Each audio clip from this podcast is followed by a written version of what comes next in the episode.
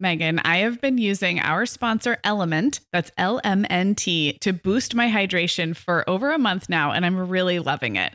I'm just not very good at drinking plain water, and I love the taste when I pop one of these little packets. I like orange or grapefruit into a big bottle of water. It's kind of fruity and salty, and it just helps me hydrate better overall.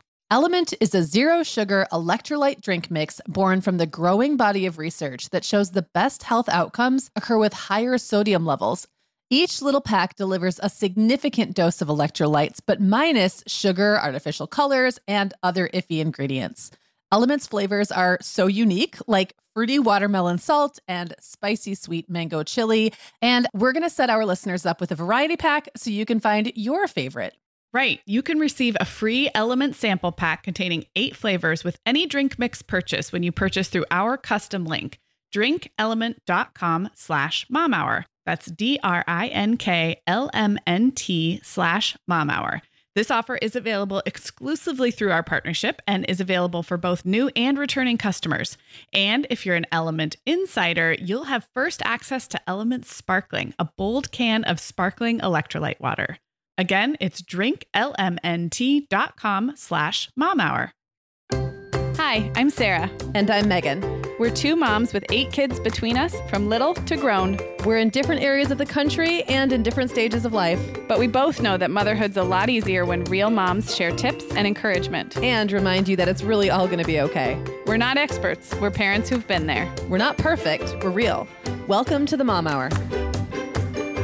Hey everyone, welcome to the Mom Hour. I'm Sarah Powers and I'm here with Meagan Francis. Hey Meagan. Hey Sarah. So happy Sunday, guys. Happy Sunday. This is one of our More Than Mom episodes. Um, we do these every couple of weeks and they are all over the map in terms of topic. And Meagan, I'm a little afraid I don't even know what we're talking about today. You planned it. This, this is the best. I love this because um, the More Than Mom episodes I'm supposed to kind of be in control of. And sometimes I let Sarah know what we're talking about, and sometimes I just like to, you know, I know that you like to be in control of things and you like to know what you're getting yourself into. And today you really don't. So this is going to be a little bit uh, different from other more than moms we've done, and that we're not going to talk about like pop culture or hair products or whatever, although those are very fun.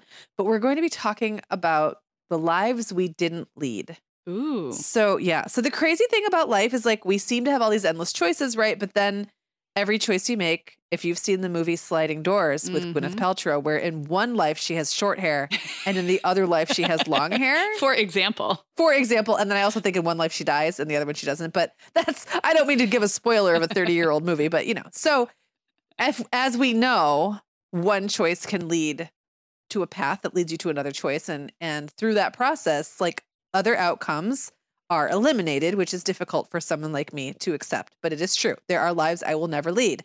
Um, so now, and in a couple of days, we're actually going to be talking in our regular Tuesday episode, we're going to be talking about FOMO, yeah. fear of missing out, as it relates to motherhood, which is kind of related, right? Like, this is fear of missing out on a life that, like, literally the choice that you're about to make is going to take you down a path and you're not going to go yeah. well, and if I'm not mistaken, we we have already missed out on these lives, right? Like we're looking right. back now. We're looking we're- back. These lives is done. Yeah. I suppose if you feel like, you know, like throwing me, you know, under the bus a little bit, you could propose a future. If like let's just see how this goes. I but, mean, that feels yeah. way too unpredictable. I know. But like just by the fact that right now, Sarah, we are sitting here, it is one o'clock on a Friday, my time we're sitting here recording, that means I'm not doing something else. That's true. The other Meagan with with short the hair or long hair. Does the other Meagan have short hair or long hair? Well, it would have been difficult for her to go. She could have gone to get a haircut. That's what the other Meagan could be doing right now is getting a haircut. That would literally change my life forever. So, anyways, what we're going to do is I am going to propose some different periods of our lives and say, had you done this other thing? Okay where do you think and you this is fantasy like it can be anything and the fun thing i think is just it's harmless it's just harmless fun because we're not wishing away our lives no. i'm very happy with my life i don't wish any part of it away even the hard stuff but i do think it's interesting to think about a series of these small choices where they've led us and then to think about like wow what would have happened if i'd had more kids or fewer kids yeah. what would have happened if i had gone to college in a different place or something like that so I love I it. Sarah, are you ready to play? I am. Meagan, the end of the school year and kickoff to summer is a busy time of the year for families, but we can all eat stress free and hit our wellness goals with ready to eat meals from our sponsor, Factor. Factor's delicious meals are never frozen and can be ready to eat in just two minutes. You can pick from a weekly menu of 35 options, including popular choices like Calorie Smart, Protein Plus, and Keto. Plus, they have more than 60 add ons like breakfast, lunch, snacks, and beverages to keep you fueled all day long. So, our team was comparing notes recently on our favorite Factor meals, and Katie loved the herb crusted chicken with mashed cauliflower and toasted almond green beans. I loved that one too. And get this, so did her little boy, Charlie. She heated it up for lunch one day, and Charlie, who's three, ate almost all of the green beans. I mean, that's quite an endorsement, right? I was going to say, what a parenting win. and I get it, Charlie. Those green beans are crazy good. And if you really want to treat yourself, they even have meals with filet mignon, shrimp, truffle butter, broccolini, and asparagus. Listeners, head to factormeals.com slash momhour50 and use code momhour50 to get 50% off your first box plus 20% off your next box. That's code MOMHOUR50 at factormeals.com slash MOMHOUR50 to get 50% off your first box plus 20% off your next box while your subscription is active. Okay, Meagan, like many of our listeners, I'm sure I've been doing some spring cleaning in my closet lately, and it always feels so good to get rid of clothes I'm not wearing, things that don't fit or that aren't my style anymore. But you know what I realized? All of my Vionic shoes are always in the keep pile. They just tick all the boxes. They're cute, comfy, high quality. They last forever. And I love growing my Vionic collection, especially with the latest styles from their Vionic Vitals collection. The Vionic Vitals collection offers daily wear styles designed for elegance, comfort, and versatility. We both love the Uptown loafer, which collapses flat, so it's perfect for travel. The Chardonnay heeled sandal, which I know you love, Sarah. The Walk 23 Classic sneaker, which our team member Katie gets compliments on all the time and the Willa slip on flat, one of my favorites, which comes in 12 colors for any outfit. Yeah, I need to uh, get the Willa slip on flat. That's next on my list. Well, listeners, if you're ready to try the shoes we're always raving about, use code the Mom Hour 15 at checkout for 15% off your entire order at vionicshoes.com when you log into your account. That's one time use only. Vionic shoes, wearable well-being for your feet. All right, Meagan, I'm I'm nervous, but I'm ready. Okay, can I just ask you, Sarah, on a scale of one to 10, how uncomfortable is this making you? I mean, well, let's be honest. Like I'm safe in my house doing my job. So like at a at a fundamental level, I'm totally fine. But as it relates to how we usually record the podcast and how prepared I am for the questions, yeah, I'm pretty uncomfortable. I love All it. All right, good. I, I lo- like getting you on edge sometimes. I trust you completely. And I think this will be really fun. Okay. Well, I'll go first to prime the pump okay. so that we can kind of see, like, you can kind of see how I approach it, and you can approach it totally differently if you want to. But so this, the first question is, instead of going to fill in the blank college and majoring in blank, if you had totally done a different, okay. you know, like gone to a different college and majored in another thing, what you know, what might have happened? So I'm going to go first. I went to a state university called Western Michigan University.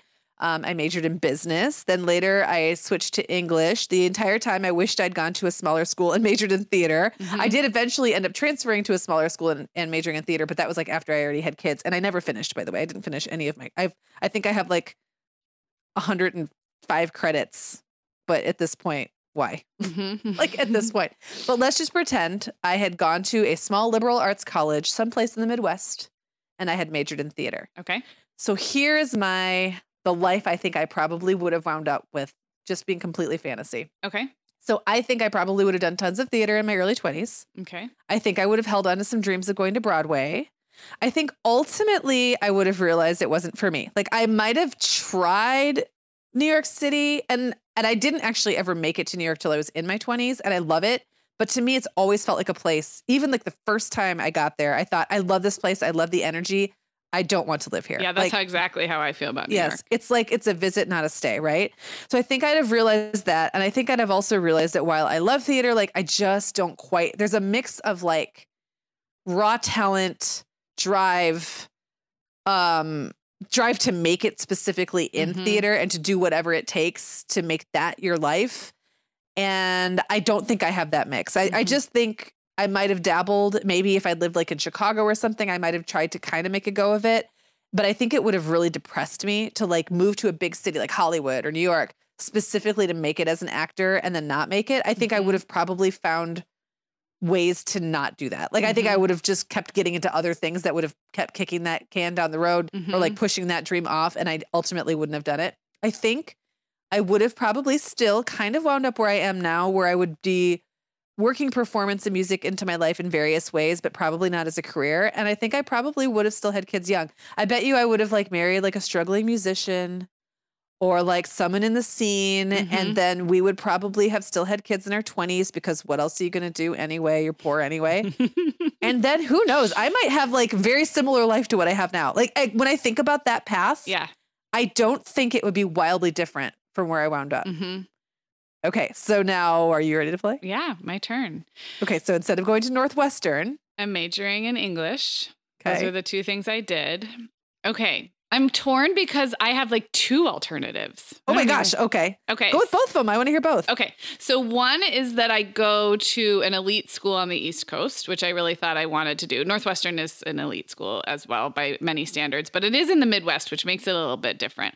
I had my eye on several schools in Boston, Harvard and Tufts uh, in particular. And so if I had ended up there, I swear I still would have majored in English. But let's say, for the sake of this conversation, that I get more on a track of um, like toward business. I think there's a good likelihood that I would have probably gone to grad school and gotten either a law degree or an MBA, um, especially if I was sort of surrounded by people who were doing those things. Mhm. Um, it's likely that at those two schools, I would not have danced. I would not have kept up with dance as much as I was able to at Northwestern. And so dance would have probably phased out, and either I wouldn't have done it at all or it would have been downgraded to a hobby instead of almost upgraded to like a first career like it was. So then if I'm not dancing and I'm going to grad school, um, I could definitely see like meeting someone in either an MBA or a law program. I could definitely see going into a more traditional, like corporate first job. But the funny thing is, like you said, when you play that out to like age 26, 27, I want to say I still would have wanted to start a family.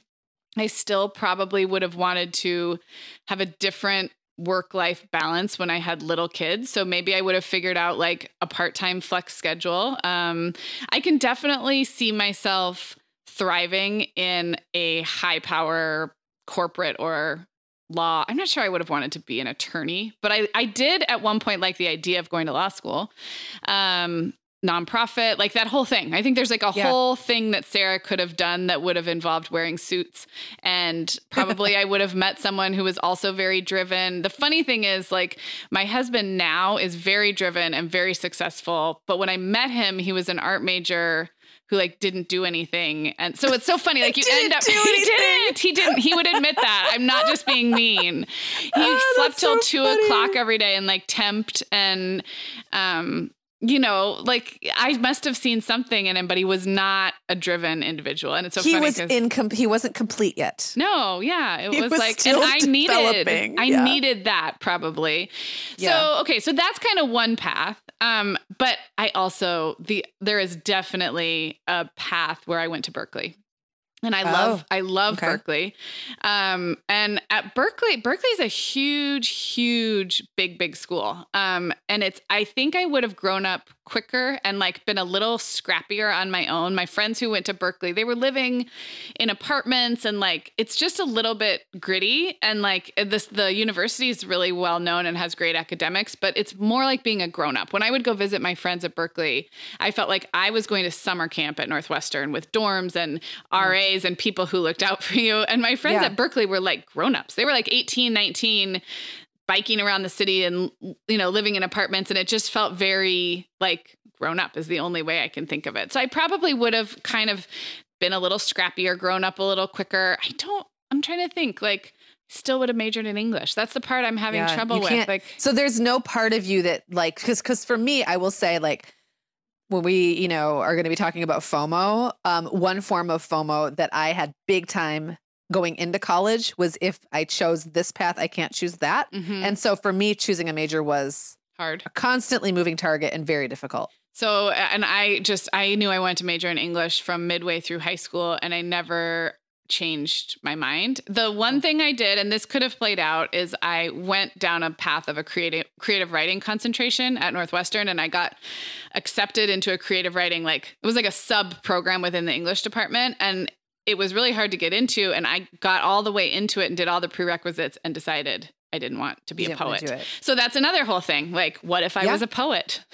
I so I dabbled with becoming a poet. Yeah. I would have also been awful. Yeah. Um, so, but there was never any part of you that wanted to like teach English or like be a college professor in English. That wasn't the path you wanted to be on. I by the time I was entrenched in English departments, I pretty clearly saw that's not what I wanted to do. Um, I spent my junior year abroad at Oxford, and that killed any remaining desire to be in academia. I I've never felt- been interested in academia yeah, either, it which just is felt interesting. like it's so such a bubble. And now, you Mm-hmm. know, but eh, the funny thing is, if you'd asked me that in like ninth or tenth grade, I would have been all in on being like Yep. patches on my elbows, like I don't know, that's like a manly English professor, but like you know what I mean. I, w- I wanted all of it. I wanted all of the literary cachet of being Cred. an English professor. But once I got into an English department, I was like, meh, no.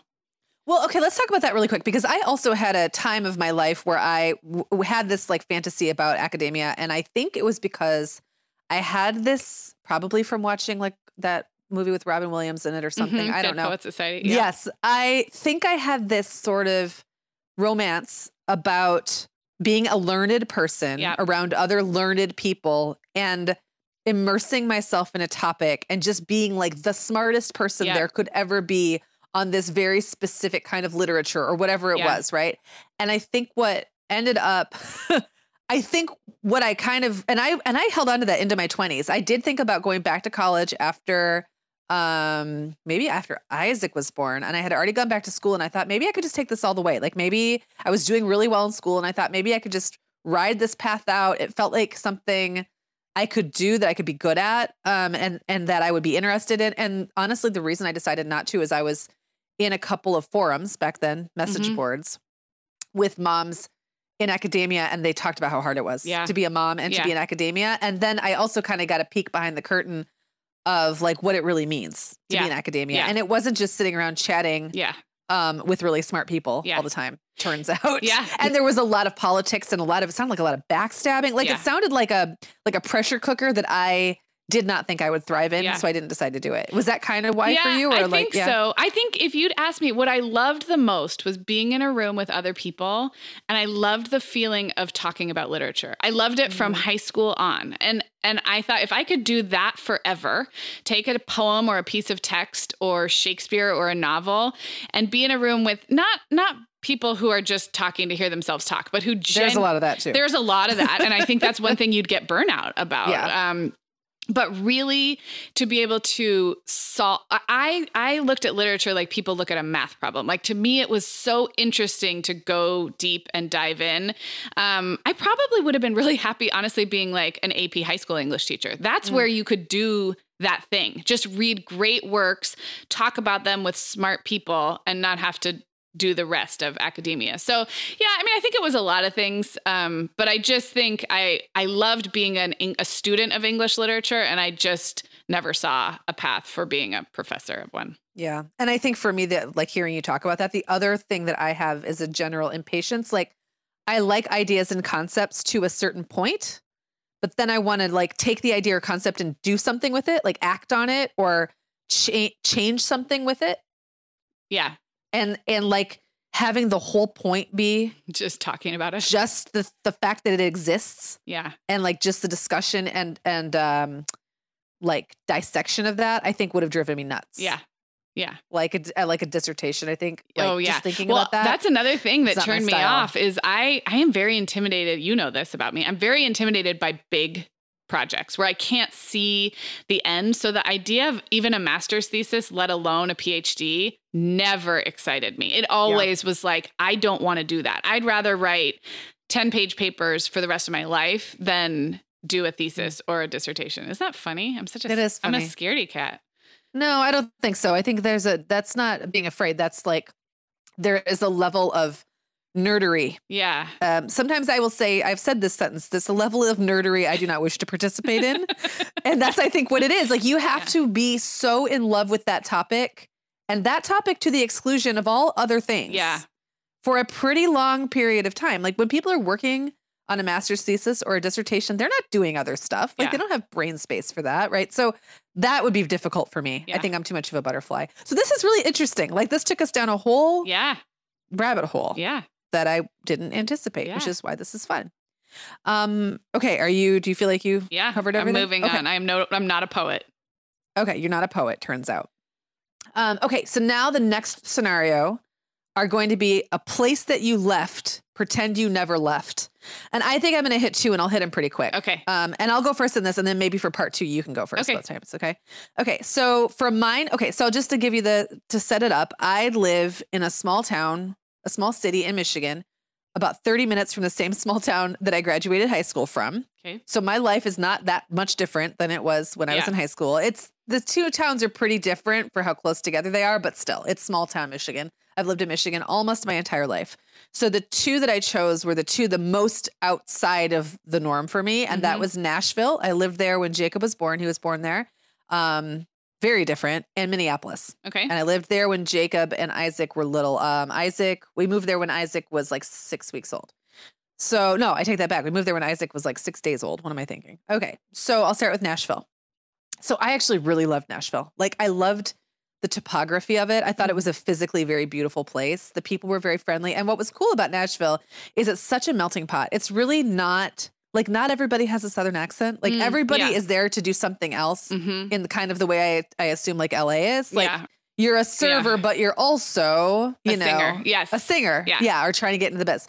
Um, so it was cool. It was like this cool blend of people from all over the place. And at that time, I was actually really into country music. So I think I probably would have ended up trying to get into the music business. I don't think I I don't think I would have wanted to be a singer. I think I would have again just like with the Broadway thing, I think I Mhm. would have held on to that fantasy for a little bit and then realized I probably didn't want to do the things like I wasn't cut out to do the things that it would require to Mhm. do. Um but I think that I would have probably gotten into performing in some way and I think I probably would have tried to get into some kind of creative aspect of the first job I ever applied for was as Reba McEntire's personal assistant. Oh my gosh, that's amazing. I didn't get an interview, but this was when I was like the first real job. I was at college and my brothers at the time lived in Nashville and I got on this website. It was like a job site because I was going to go down there for the summer. And then I started fantasizing. I'm like, what if I just left Michigan and lived there? Yeah. And then I got on this website and it was not, it was like a play on Yahoo. And I think it was like Yoohoo or something, but it was like a Nashville job board. And I found this job that was like Reba McEntire's personal assistant. And I applied for it. That's Um, amazing. so yeah, and I remember that very clearly, like thinking, what if I got that job? That would be amazing. So I I think I still probably would have had a big family. Probably not as many kids as I wound up with, because I think I might have wound up in a more corporate job down there. I just Mhm. feel like I would Yeah. have gotten into a job that would have kept me really busy. Yeah. Um, and I think that would have been a very, very different life. It's like the most different of any of the other things I can visualize would be had I stayed there. So it's kind of fun to think about. Yeah. But um, but as it turns out, I am not Reba McEntire's personal assistant, and I don't do anything in the music business. So Yeah. that didn't happen. Then there's Minneapolis. I lived in Minneapolis um, for pretty like maybe uh, we lived there for maybe six months. Then we moved away. Then we came back for like a year or something like that. So it was about a year and a half all told. Okay. And I loved Minneapolis. It's um, definitely like the largest city in Minnesota. It's not a huge city, but it's big enough. It's got everything. It's got like not as big as Chicago. It, it's but like But it's, it's got a I- lot of I've live actually- theater. and- Yeah, I've I've been to Minneapolis downtown like three different times. So I have a pretty Yeah. good sense of the city. And every time I went, it was good weather. So I always joke Yeah. that like in my mind, it's always like 72 degrees there. But um, it is a it's a great city. I mean, it has yeah, it's a, it's very neat. Like Yeah, Portland, it's got uh, everything. Portland's and- like like that too. It has. Yeah, it, it- feels very urban, even though it's not huge. Yeah, it reminds me in a way, it reminds me of that vibe. Um, so I really liked it there. I really loved it. It had this, I kind of at the time was in my most hippie mom phase. So I Mhm. sort of had this very crunchy group of arty, artsy friends. Mhm. And I think I could have seen myself then, if I lived there, going down this very bookish, creative writer Mm. direction. I was Mhm. already kind of getting there. Like in those days, everything I wrote was I was just writing essays all the time and like I think I really could have seen myself going down a writerly path there that was Mhm. different than the writerly path I wound up on. Mhm. Um, and I think I probably, you know, might have ended up living like in a like in a two flat, someplace in like the downtown area by the little chain of lakes down there. I mean, it's just it's it's a really cool city. It's accessible and Mhm. small enough that you I feel like it's easy to get around, easy to meet people. It's not as overwhelming as like Chicago was Yeah. for me. Chicago was very overwhelming for me. So I, I think that I probably would have been very happy there and then just kind of miserable in the winter. But what else Yeah. is new? um, okay, well, I will do Chicago. That kind of makes Okay. the most sense. So I went to Northwestern, as we've discussed. After graduation, I moved to the city, and I think I was there um two and a half years and then brian and i moved to arizona. We were engaged when we moved. And so one of the biggest differences is first of all we moved kind of suddenly and before any of our friends were moving out of the city and settling down by like a, f- by by years really. So Yeah. I almost feel like our our young 20s in the city was sort of cut short, not in a bad way. I mean, we followed good jobs and anyway, but I think we would have had kids later. So I'll just in this scenario I'll say that Brian and I are together cuz we were. So we if we had stayed in the city, we would have stayed in very much like 20s in our 20s living in bucktown with the cutest ground level apartment with like an exposed brick wall I, it was tiny but i loved it so i think we just would have like thrived for longer and probably had kids later. Now, the Yeah. other interesting thing to think about is I was dancing professionally at that time and I had started to like halftime work as a corporate writer from home um, for what was at the time my dad's company. And I would have I would have wanted to transition out of dancing at some point. The move to Arizona made it really easy because I kind of just did it cold turkey. I just quit. If we'd stayed, I would have still I would have been dancing longer. So I would have probably danced for a few more years and then I would have had to figure out what if not dance what else do I want to do? Do I want to write? Do I want to go back to grad school? So I think many things would be the same, but I think th- what would be different is I think we would have had kids later and stayed in the city longer, like many of our friends did. And we would have been kind of part of this very like Midwest post college experience of like, Yes. you know, I mean, you, I'm sure you knew people who moved to Chicago. Everybody moves to Chicago. I happen to Yeah. only go to school like 12 miles outside, but people from Wisconsin and Indiana, Yeah. everybody moves to Chicago and like, You would have been very much in the same milieu of people that I currently know that I hang out with when I go to Chicago because Right. that's their they're they're all that they all became friends because they were that post college yeah, group that didn't leave and now they all have kids but it's like they all kind of went through these stages at the same time. Yeah, and they're probably Yeah. my age, right? Aren't they Yeah, in like yeah, their late like 30s, but Yep. they have babies. So that's Mhm. like that's the part that I think is really different is I think we would have stayed in that um, because once we moved to Arizona, we just were like grown-ups. We had a house Yeah. and we had, had a baby and um, Arizona people tend to start families younger. So I think that would have been the the big difference. One thing, one more thing I'll say, and then we need to take a break is I had a real chip on my shoulder about the Chicago suburbs. And we have many listeners in the Chicago suburbs, and I love you guys. And I have since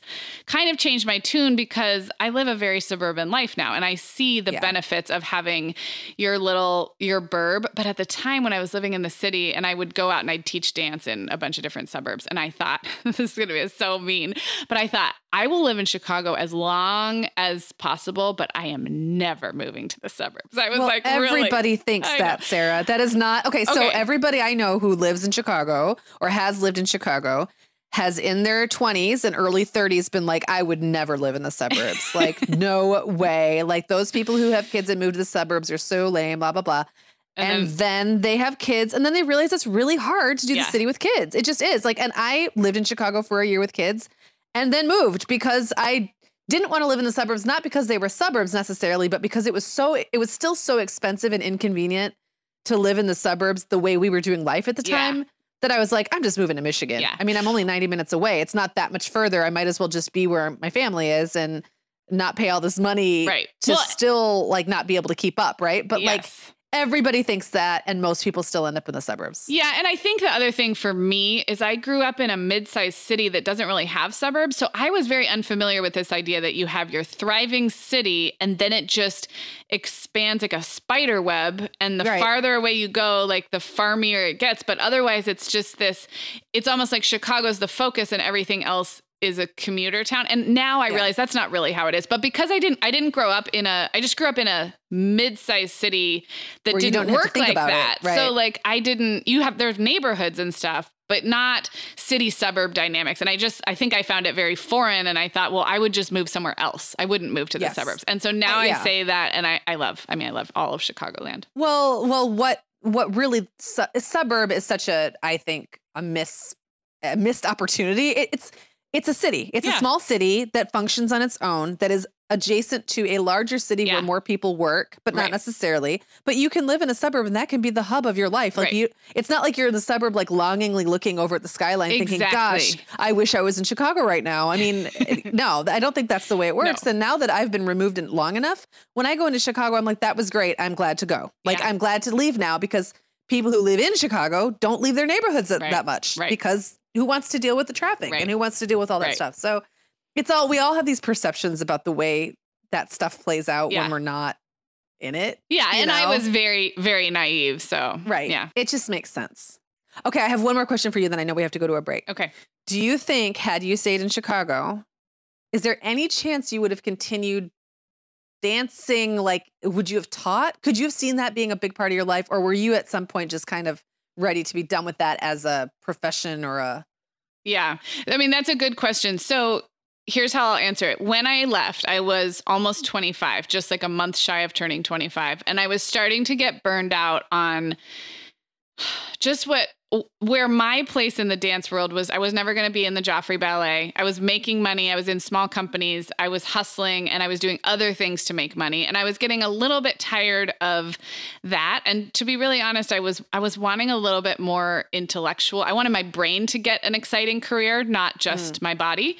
And so I didn't really want the career path that like my mentor and teacher has still, I mean to this day she remains like a dance teacher and choreographer as her main career. She owns a house, she has a kid. Like it's not she doesn't have a side hustle. That is her career That's and it thing, pays yeah. her a full. She's been on faculty at the university, so it could have been a career. It didn't seem like it was going to be my career. Um, but what I loved was I loved the people.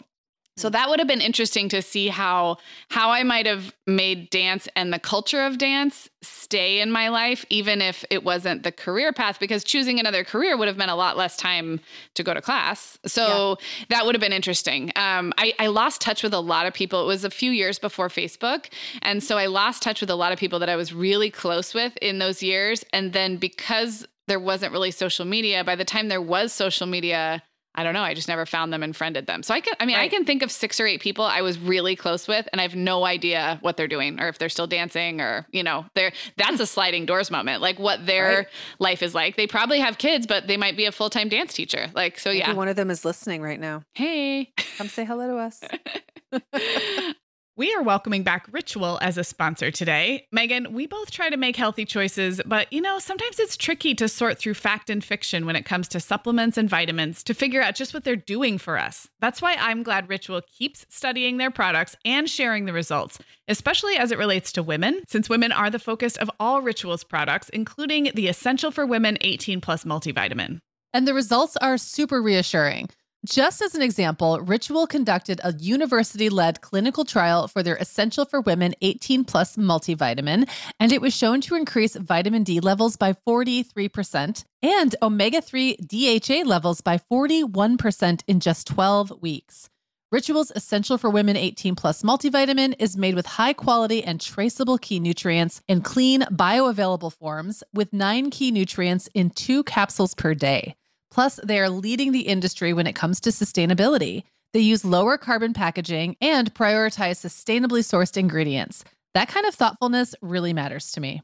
No more shady business. Rituals Essential for Women 18 Plus is a multivitamin you can actually trust. Get 25% off your first month at ritual.com slash the mom hour. Start Ritual or add the Essential for Women 18 Plus to your subscription today. That's ritual.com slash the mom hour for 25% off. Sarah, you and I talk a lot about what a great bonding experience it can be when families explore hobbies together. And that makes me think of our sponsor, Carnegie Hall Kids. Carnegie Hall Kids is a free website for kids ages 5 through 12 to learn about music through fun games and quizzes. And they have so many online resources that can help facilitate music education as a family. So, if music and culture are a value in your family, I think this is such an easy way to explore that. Yeah, before we started working with Carnegie Hall Kids, I knew about Carnegie Hall because of all the famous artists who have performed there over the last, you know, 100 years or so. And now I think it's so great they're making all that incredible music and history accessible to kids all over the world for free.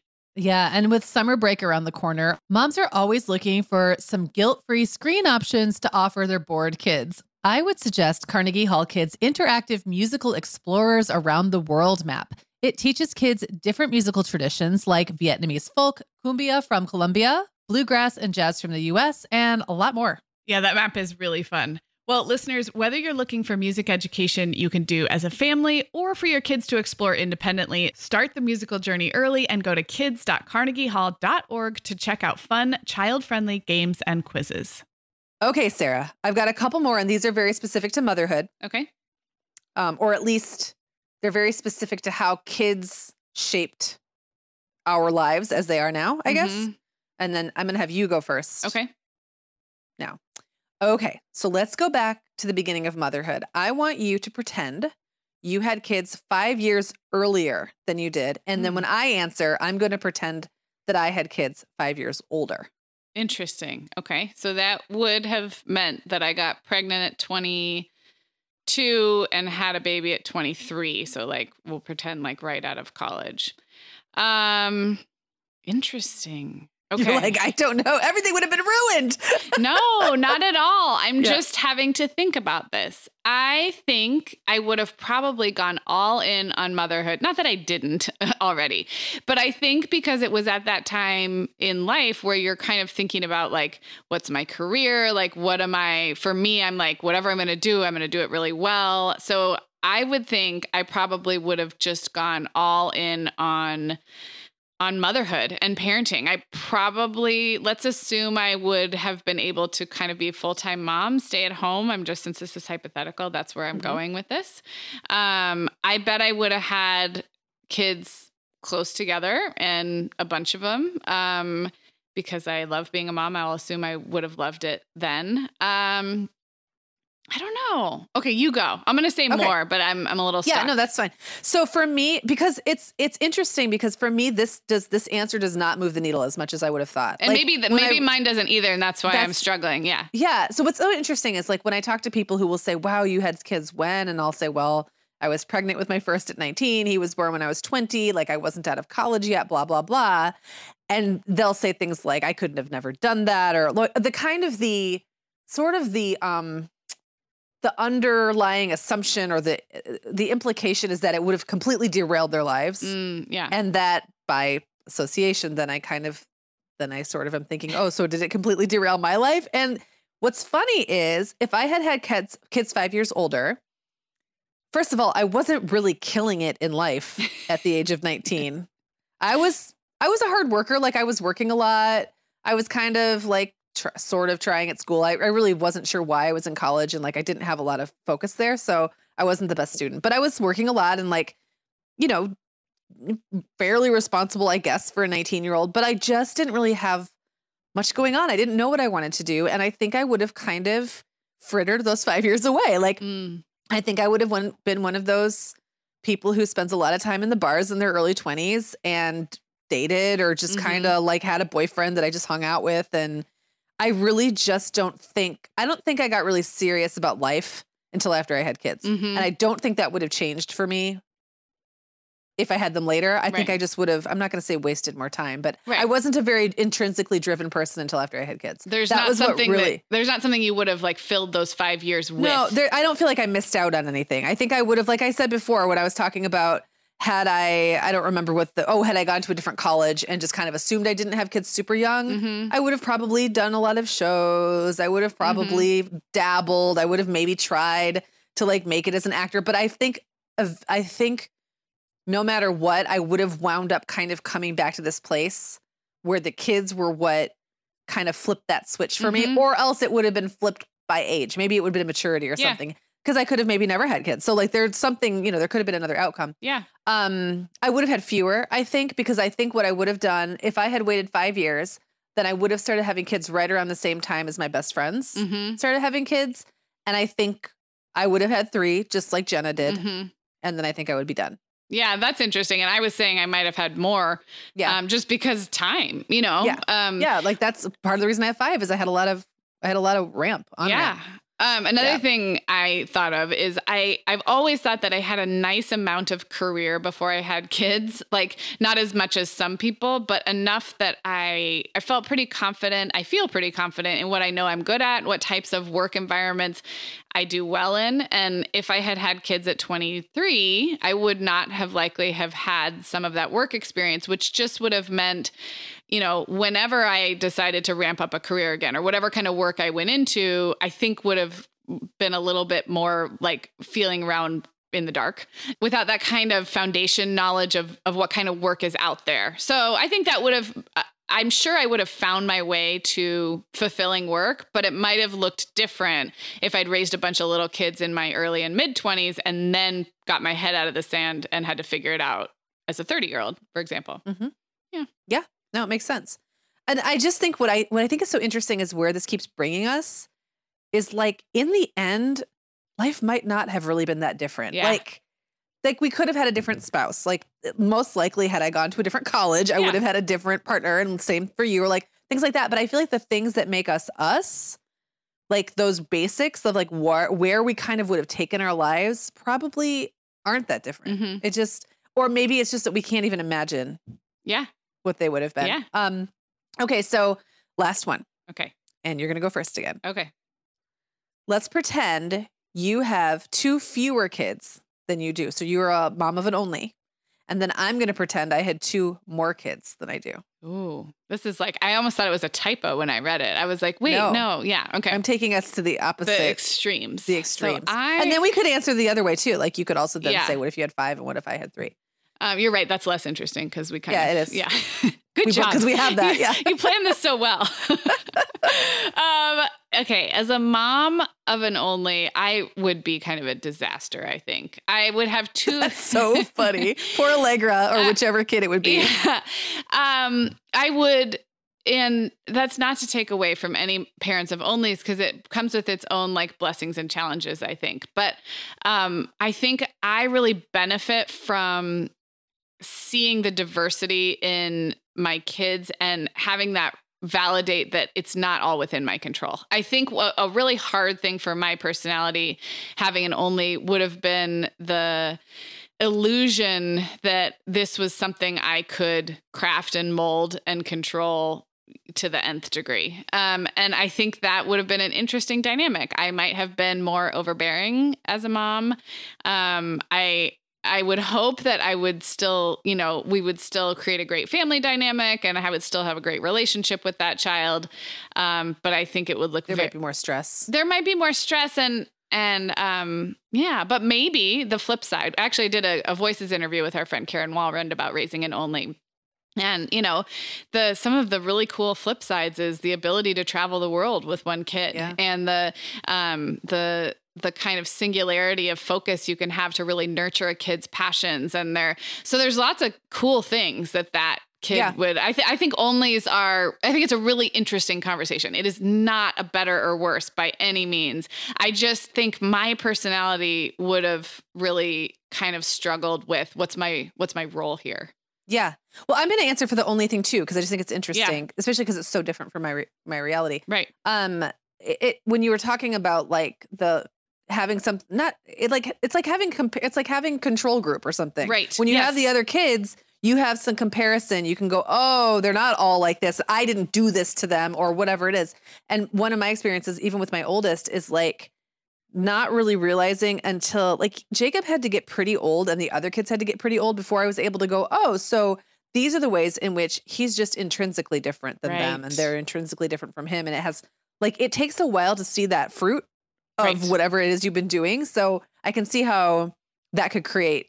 For me, I think I tend to to go with the it'll be fine. Like that's like my yeah my um default. yeah But I can see how if if your default is to kind of go in the other direction, it could be like this is wrong. right This is a problem. yeah So for me, I think I would have actually been a really good mom of an only. Like I feel like I would be more organized and just more focused. Mhm. Um I think I would have been ult- I think I would be like I would feel like something was missing or feel a little less um like I like the bustle and I feel like I would have maybe tried to find other things to create the bustle with and I don't know what that would have been but like I could see that be like me almost taking him out into environments that are like kind of crazy so that I Yeah. could get that feeling of activity around us but I think it actually would have like been really good for him and I think I would have figured it out Mhm. so like it's funny to think of that's so not the path I went down that it's hard to even think about it Yeah. but like I really think it could have been a lot of fun and I I there that is one of those like like alternate realities that Yeah. I go, huh, that would have made like a really big difference in in my life. And Yeah.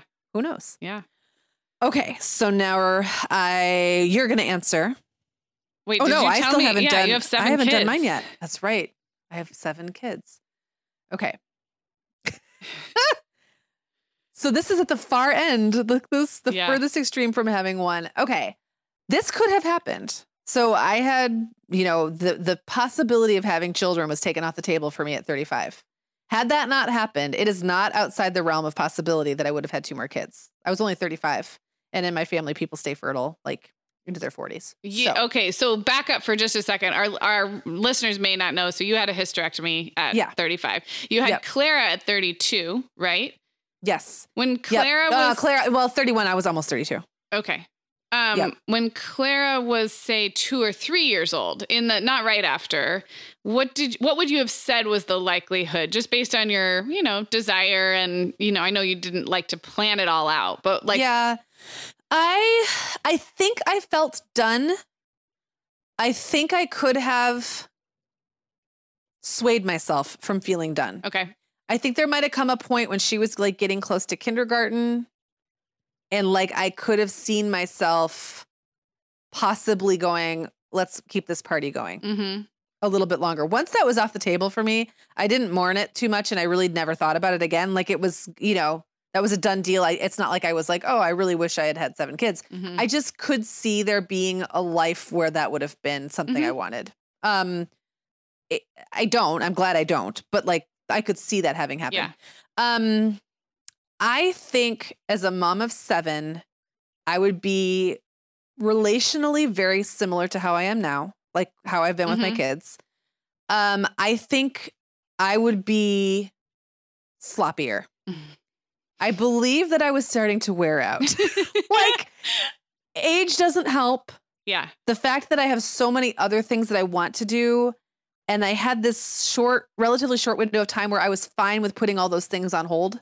Mm-hmm. I think that that would have, I think I would have begun. It wasn't, it wouldn't be the number of kids, it would be the time commitment. yeah. It's the longevity of the, The longevity. the kid raising.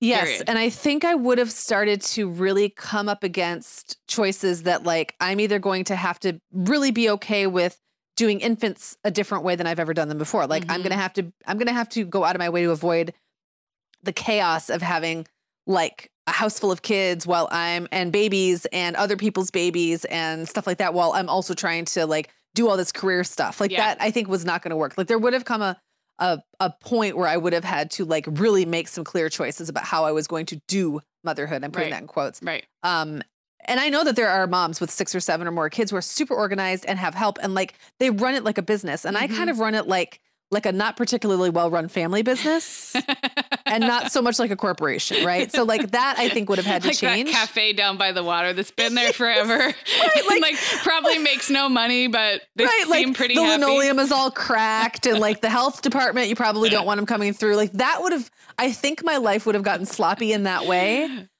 or I would have had to make a very clear decision to make it not so. And, and, that would have looked like yeah. a like almost like a second phase of motherhood. You hear that a lot with people with parents of many, many, that it's almost like two different families. Um, we have a couple of listeners, I just know from Instagram and emails, like we have a couple of listeners with nine and 10 children. Um, and also our friend Amy Wilson at What Fresh Hell talks a lot about she's one of six, but there's like a I want to say her youngest sibling was born when she was in college, like a huge age gap over the six kids and just families like that it becomes like families within families like groupings Yeah. within groupings so but i think I you would have been a great mom of seven Oh, you well, could do you. it like with your eyes closed Uh, and it's not outside the realm of possibility that I might have remarried and had kids with somebody else. mm-hmm. I mean, it sounds crazy to even think about, but like it's not outside the realm of possibility. And then that brings that person to the table and whatever their abilities or Mhm. resources would have been. You know what I mean? Like Yeah. that's another whole because I I've been um separated, divorced for over two years now. Mm-hmm. So and I probably could still be cranking. I bet you I'm still cranking out eggs right Mhm. now. They're just getting lost. They're not going anywhere.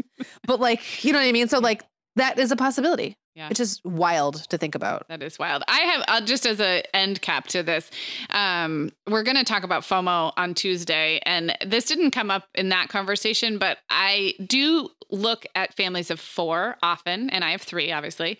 Yeah. And I, it's this. It's not a FOMO. It's this feeling like, well, I could have done that. Like I Yeah. could have. I was young enough. Um, I think I still had the wherewithal to do it. I wasn't totally worn out yet. Actually, I mean, I the, my third kid was that was a hard transition to three, but I could have done it. I I didn't want to, and I'm I have no regrets about it. But when I see moms of four, in particular, like four, you know, little ones or maybe like middle aged like mine are, it's more of like, well, I c- I could have, I could, I Yeah. you know, it's interesting. Almost like a little familiarity there. Like like I see that. Like Yeah. that could be me. And yeah. I and I definitely have thought when we've been around um, families with younger kids. Violet is such a youngest, as you guys know, in our family. That when she's around a, a toddler or a preschooler, I've just had this like the whole like flash of like, wow, what would it have been like if she wasn't the youngest and if she had a younger? So many Mhm. things would have been different. So Uh, Clara too, that would rock her world, and Yeah. she would not be pleased. yeah, I think actually it would have been good for Violet. So yeah. but- well, Clara and and Clara and Violet are very different babies of the family. definitely, definitely, very very different, and so um, it's interesting to see how that like to just kind of play it through. Yeah. how that might have looked. yeah, Yeah. very interesting. Well, this was really fun. See, I did good. You did great. Actually, I think you did. It's almost like you practiced. No, I had no idea. Yeah. Um, okay. Well, this was really fun. Um, and yeah, we're just gonna wrap up, I guess. You're driving the bus. Are we wrapping up? Oh shoot! Yes, I was supposed to fill out that part in the box. That's okay. There's like an outline, and there's a box that literally says "wrap up," and I didn't put anything in that box. Let's pretend we're in an alternate reality where you did fill out that box and all it says is we're done. We're done, guys. Definitely tune guys. in for our episode on Tuesday because I think it'll dovetail nicely with this, where we talk about motherhood and FOMO if you're missing out. Um, and we will talk to you soon. All right. Guess what, Meagan? Over 10,000 teens are already using our sponsor, Erika, to help them unplug. That is amazing. Erika, that's Erika with a K, is the social media health app for teens that gives them the tools to unplug whenever they need to for improved health, study focus, sleep, and daily balance. It's so cool how this works to hide distracting apps from your phone at the touch of a button, keeping them out of sight and out of mind without deleting your data. Yeah, you know, teens really get that social media comes with risks, including addiction, and Erika helps them build healthy habits and self regulation that will benefit them their whole lives. Tell your teens about Erika and save 20% on the Erika family plan with promo code The Mom Hour. Go to erika.app and search for plans. That's Erika with a K, E R I K A dot A P P, and use code The Mom Hour to save 20%. Hey everyone, Sarah here. Meagan and I would absolutely love it if you hit pause right now, right where you're listening, and left the Mom Hour a rating and review. If our show has helped you feel a little more confident as a mom or a little less alone, that's one of the absolute biggest ways you can thank us. And it really takes about 30 seconds. If you're listening in Apple Podcasts, just navigate to the Mom Hours show listing. So, not the episode you're listening to right now, but the kind of landing area for our show as a whole, and then scroll down to leave a rating or review. Thank you so much.